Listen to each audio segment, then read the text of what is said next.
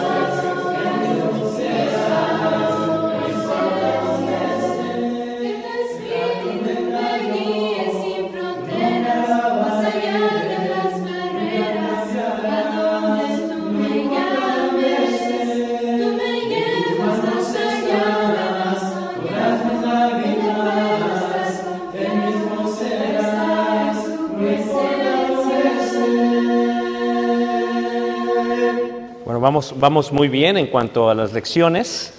Estamos viendo la Torah y estamos en la sección ceremonial y hemos visto las primeras cinco eh, fiestas ceremoniales. Y la sexta es la fiesta del día de la expiación. En el día de la expiación solamente el sumo sacerdote hacía todo el proceso de la fiesta. Solamente el sumo sacerdote hacía toda la fiesta. Tenía que hacerlo desde el principio al final. Las otras fiestas eran hechas por todos los sacerdotes, pero la del día de la expiación hacía el sumo sacerdote. Era un proceso en el cual él tocaba la trompeta, él colocaba el holocausto, colocaba el animal, lo degollaba y llevaba la sangre hasta el altar o al propiciatorio. Por eso en la Biblia vemos que siempre había un sumo sacerdote aparte del sumo sacerdote, porque si se enfermaba el sumo sacerdote o si moría el sumo sacerdote, el otro tenía que ayudarle, ya lo iba preparando para que el otro ayudara, porque el pueblo tenía que participar de esto todo el tiempo. Esa es la fiesta de la que expiación. Y eh, tenemos también la fiesta de los tabernáculos. La fiesta de los tabernáculos se hacía con el propósito de que los judíos recordasen que estuvieron en tiendas portátiles a través de todo el desierto. Se traían ramas de cuatro tipos de árboles, se salían de sus casas de estructuras ya firmes en las que vivían y todos los niños, todos los jóvenes, todos vivían por este tiempo de las fiestas de los tabernáculos ahí. La idea tenía que ver con que aprendieran que estuvieron viendo en forma portátil sobre todo el desierto y que ahora estaban firmes en lo que sería Jerusalén. Son las siete fiestas judías. Levanta la mano que no entendió. Muy bien. Ahora, lo que sí quiero que veamos también, haciendo una transición, de que el templo, el tabernáculo donde se celebraba la Pascua, llegó un momento en que se colocó ya como un templo. Y cuando se coloca como un templo, ya el templo lo hace este Salomón. Y Salomón lo edifica en el monte Moría. Hay muchos montes de importancia en la Biblia, siete montes de importancia de la Biblia. Entre los más importantes tenemos el Sinaí y el más importante es el monte Moría o lo que después viene a ser el monte de Sión. Moría viene de la palabra hebrea día, ya, que significa ver. Fue el lugar donde se cree Dios inició la creación de la tierra. Fue el lugar donde Abraham llevó a su hijo Isaac para sacrificar. Fue el lugar donde el tabernáculo dejó de ser tabernáculo y vino a ser templo. Tabernáculo Mishka, templo Bet-El. Betel es Beit es casa, Él es Dios, la casa de Dios. Y cuando se pone, se pone sobre el monte Moría, o lo que se llama el monte donde Dios ve, donde Dios aprueba. El monte Moría viene a ser el templo de Dios que edifica su hijo Salomón, Salomón. Salomón finca o edifica, pero todo primero porque David compró el terreno de Arauna, ¿qué? Jebuseo. El nombre Arauna no es un nombre de una persona. En la lengua jebusea significa rey. Es del rey Jebuseo, lo que significa. Entonces cuando él compra, porque le dice a aquel hombre, eh, te lo doy, porque conocía quién era David, dice, no, no, ponle qué, ponle precio, porque no ofreceré a Dios sacrificios que no me cuesten. Ahí se edifica el templo de Dios. Ahora, lo que tenemos que ver en cuanto al templo, que es de suma importancia, es lo siguiente. Como la clase es la Torah y como esta clase que continúa es el Talmud y la Mishnah, quiero que vean más o menos, esta es una gráfica. Se establece el templo de Salomón, ¿ok? Aproximadamente en el año 970 antes de Cristo. Cuando lo establece, David, como no lo puede edificar, pero hace los planos y le ayuda a su hijo, le da todo el dinero, la materia prima y compra el terreno y se da todo charola de plata para que Salomón lo haga. David escribe también los salmos. Son cinco libros. Nosotros tenemos uno, la compilación de los cinco libros. David escribe el 72% de los salmos. Y David visualiza cómo todo el pueblo va a venir a adorar a Dios en el templo.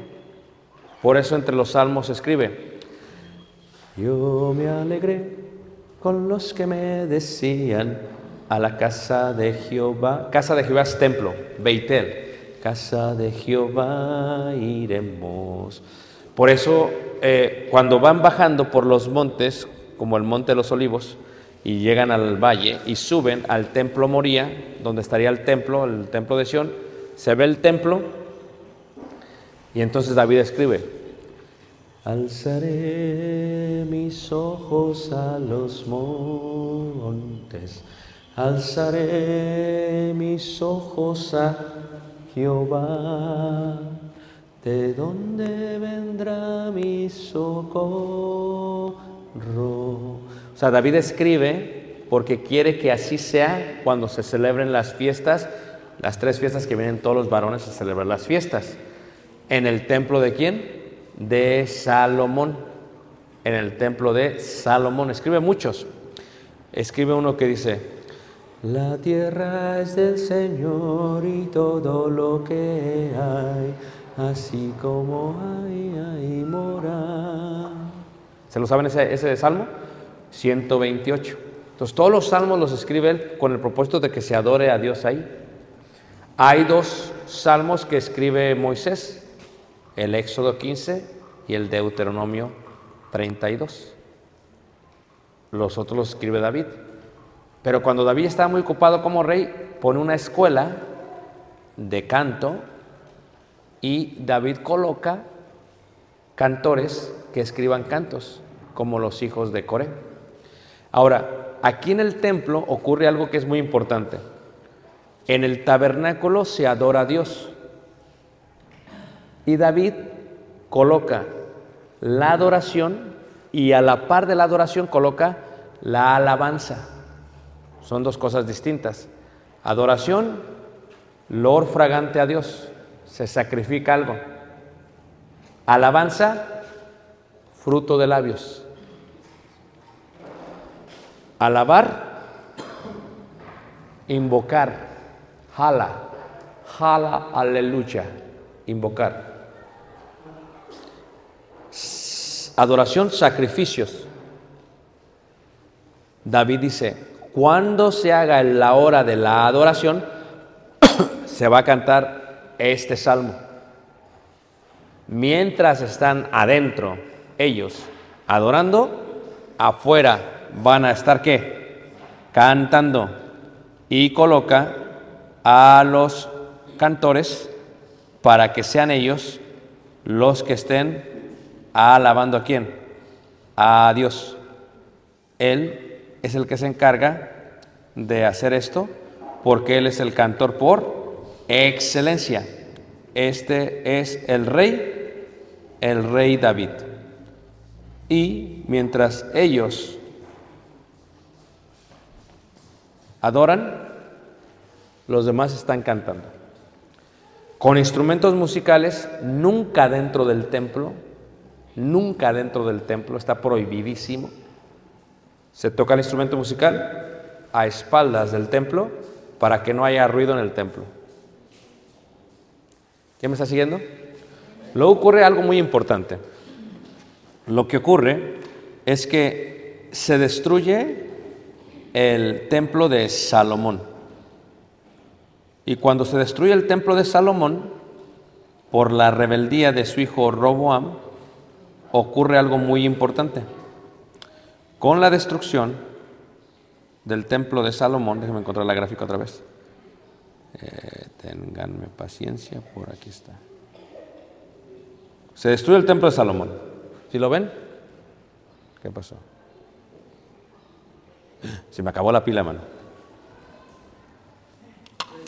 No te preocupes. Yo tengo pila acá. Pero de aquí que se renueva, paciencia, hermanos, paciencia. Son dificultades técnicas. Entonces, eh, cuando se destruye, ¿quién destruye el templo de Salomón? Lo destruyen Babilonia y Siria, y ellos mismos, ahorita que se cargue, se llevan, ¿a quién se llevan? Va a durar un poquito de tiempo. Se llevan a los judíos en cautividad. Cuando se llevan a los judíos en cautividad, lo primero que hacen es que destruyen los rollos de la ley. Y cuando destruyen los rollos de la ley, es que mira, el imperio de Babilonia y el imperio medo-persa y el imperio siria, lo único que querían de Jerusalén era que le pagaran los impuestos. Pero decía, que voy, me pagan los impuestos. Pero luego los israelitas se rebelaban y hacían guerra contra ellos. Y dicen, no, es mucho trabajo. Ahora los vamos a traer a nuestra tierra y aquí va a ser, van a ser nuestros esclavos, cautivos. Y a causa de que ellos dejaron de seguir la Torá, el segundo mandamiento que dice, no te harás dioses ajenos, Dios permite que los sirios y que los de Babilonia se lleven a los judíos a su tierra. Cuando se los llevan a los judíos a su tierra, lo que pasa es que se quema, literalmente se quema todo. Ahí va. Se quema, eh, permítanme un segundo, ahí está. Se quema todo. Y entonces Asiria, en el año 121, 721, es, se lleva a, a, a los judíos. Asiria cae y en el año 612 se llevan a Babilonia al resto. Unos a Israel y otros a los judíos, porque ya eran las diez tribus y los dos tribus. Destruyen todos los rollos. Y esto es lo que hacen que es muy interesante, ¿ok? ¿Cómo le vamos a enseñar a nuestros hijos la ley de Dios si no tenemos libros o rollos? Está complicado, ¿a poco no? ¿Cómo se los vamos a enseñar? Y lo primero que hicieron los de Babilonia y los medos persas dijeron, ¿sabes qué? Vamos a quitarles el idioma, vamos a quitarles el nombre. ¿Han leído el libro de Daniel? ¿Qué le dicen a Daniel? Tú ya no te vas a llamar así, te vas a llamar así. Y tú no te vas a llamar así porque les, quitaron el nombre primero. Y luego, ¿qué es lo que hacen? Aparte de quitarles el nombre, quitarles el nombre, dicen, ya no van a hablar así. Empezaron a hablar una mezcla de hebreo con medo-persa. Miren, mi hijo Caleb no sabía hablar inglés hasta los seis años, puro español, porque se le podía olvidar el español, nuestra preocupación, porque venimos mucho para acá. A los seis empezó a hablar inglés, tiene 13 años. Ahorita habla inglés y habla español, pero ahorita le gusta hablar más inglés. Pero resulta que cuando hay con gente que no habla inglés, tiene que hablar qué? Español. Pero en Estados Unidos, mucha gente que inmigra para allá no le enseña a los hijos español. No saben español. ¿Alguien conoce uno de esos? ¿No? Y cuando traen a sus hijos, están perdidos, porque ni entienden, ni qué, ni hablan. A veces allá en Estados Unidos, el papá le habla y no le entiende el hijo, y menos los abuelos. Entonces, ¿qué es lo que pasa? Hablan spanglish, es una mezcla de lenguajes.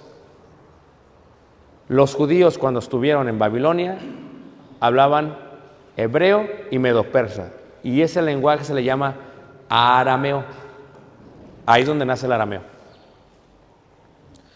Entonces, pero la preocupación es, ¿cómo le vamos a enseñar a nuestros hijos la ley? Era una preocupación de ellos. Bueno, tuvieron que formalizar lo que se llama como la ley oral. A ver, los cinco libros de la Biblia, el Pentateuco, la Torah. Número uno, en hebreo. Bereshit, Shemot, Baikra, Bamidbar, Devarim. Ahora sí en español. Ahora, pero me van a decir Génesis 1.1.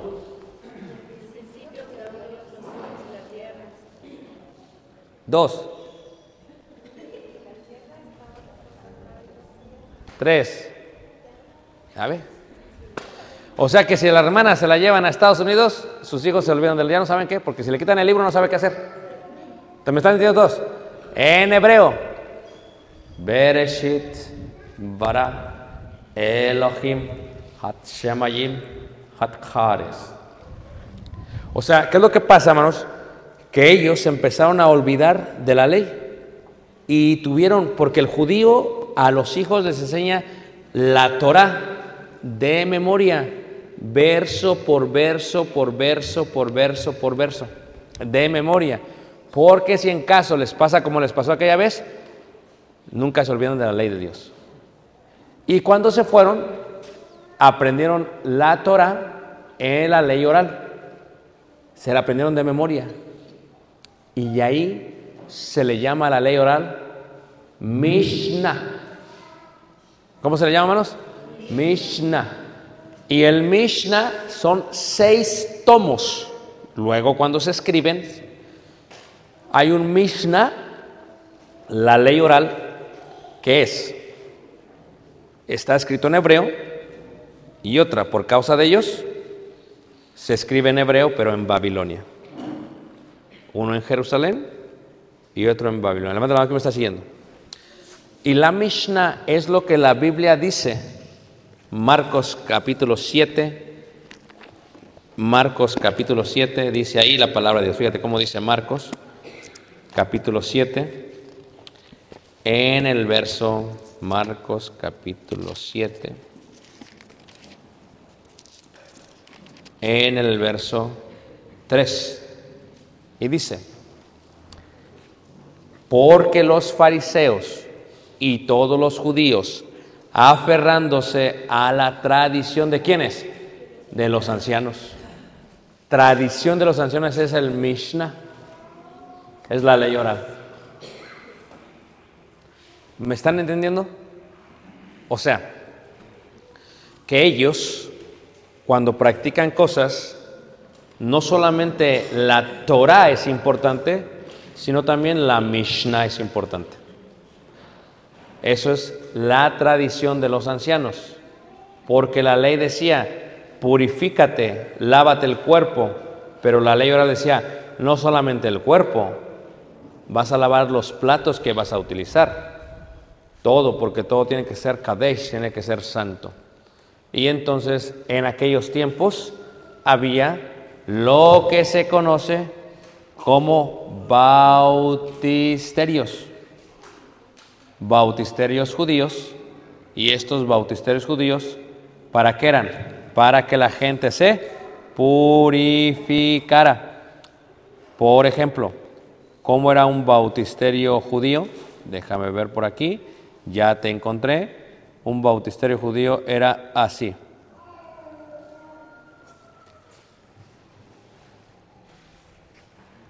Siete escalones antes de subir al templo. Bajas en el agua. Ah, y una cosa más.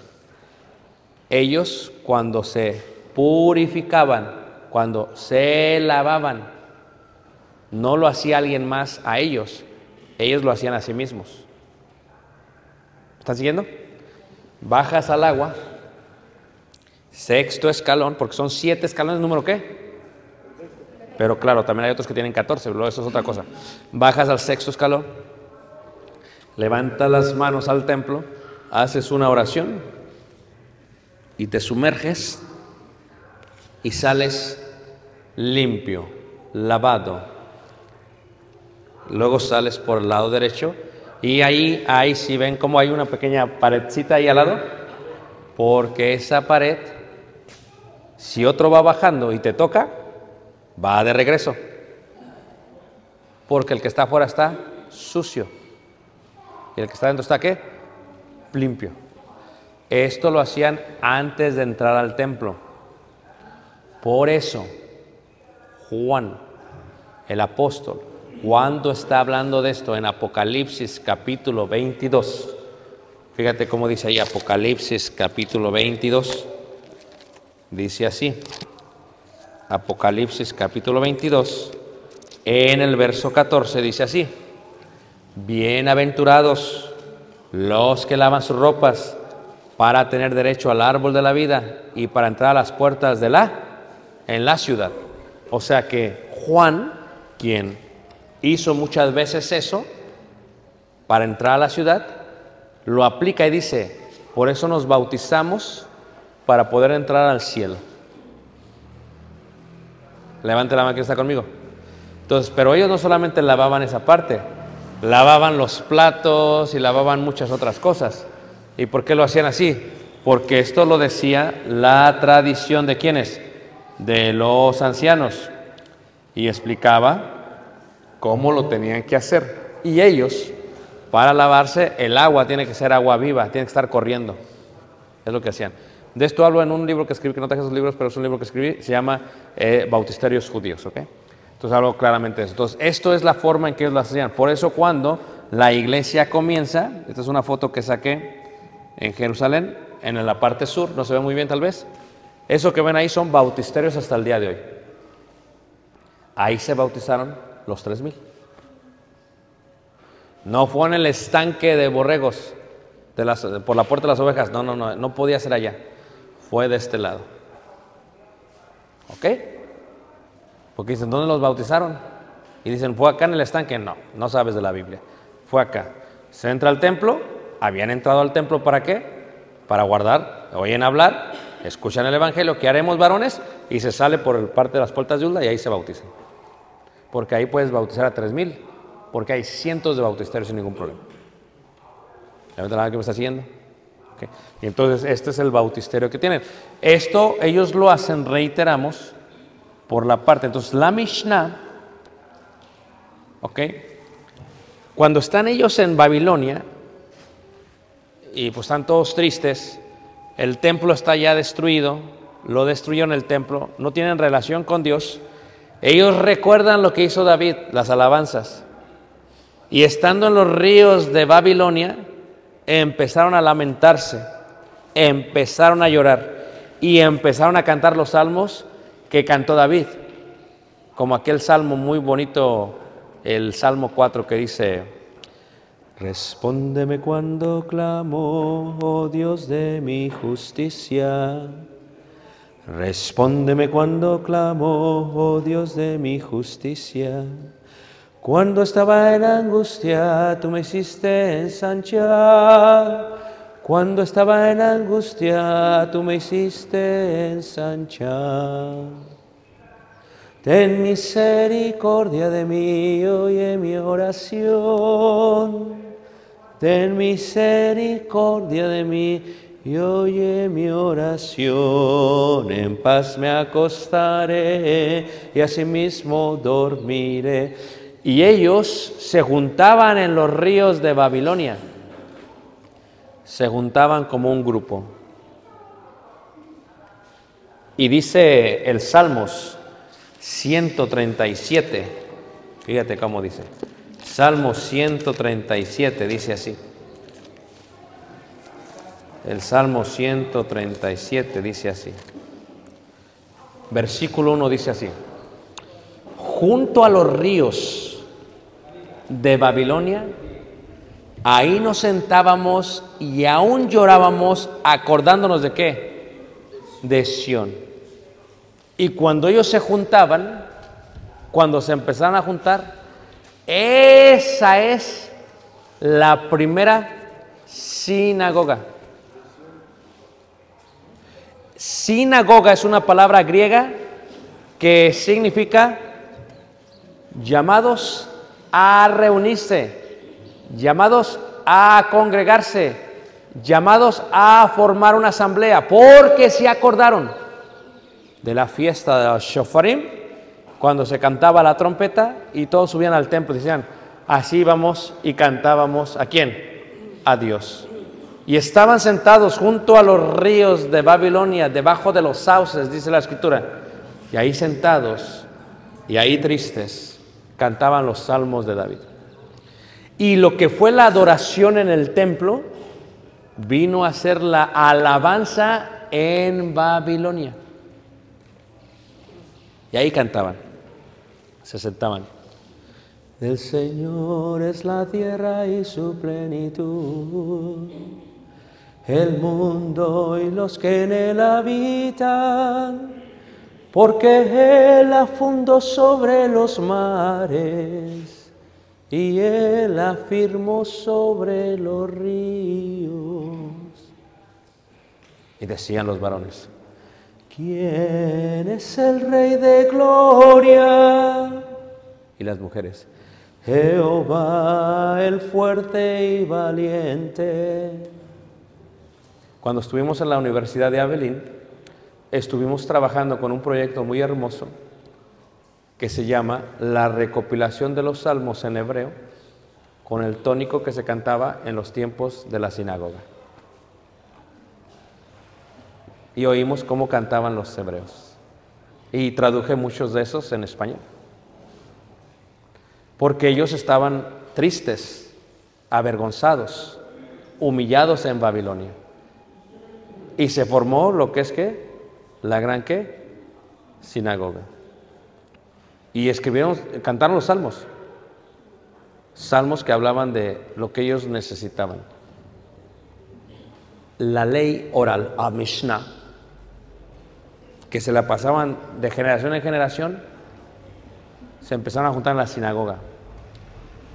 Y ahí en la sinagoga fue donde se empezó a conocer la adoración a Dios con la ausencia de los animales sacrificados a través de la alabanza, donde ellos podían recitar versos de la ley, de la Torah, donde ellos podían alabar salmos, porque solamente se cantaron salmos hasta el inicio de la iglesia primitiva, era lo único que se cantaban entre los judíos, salmos.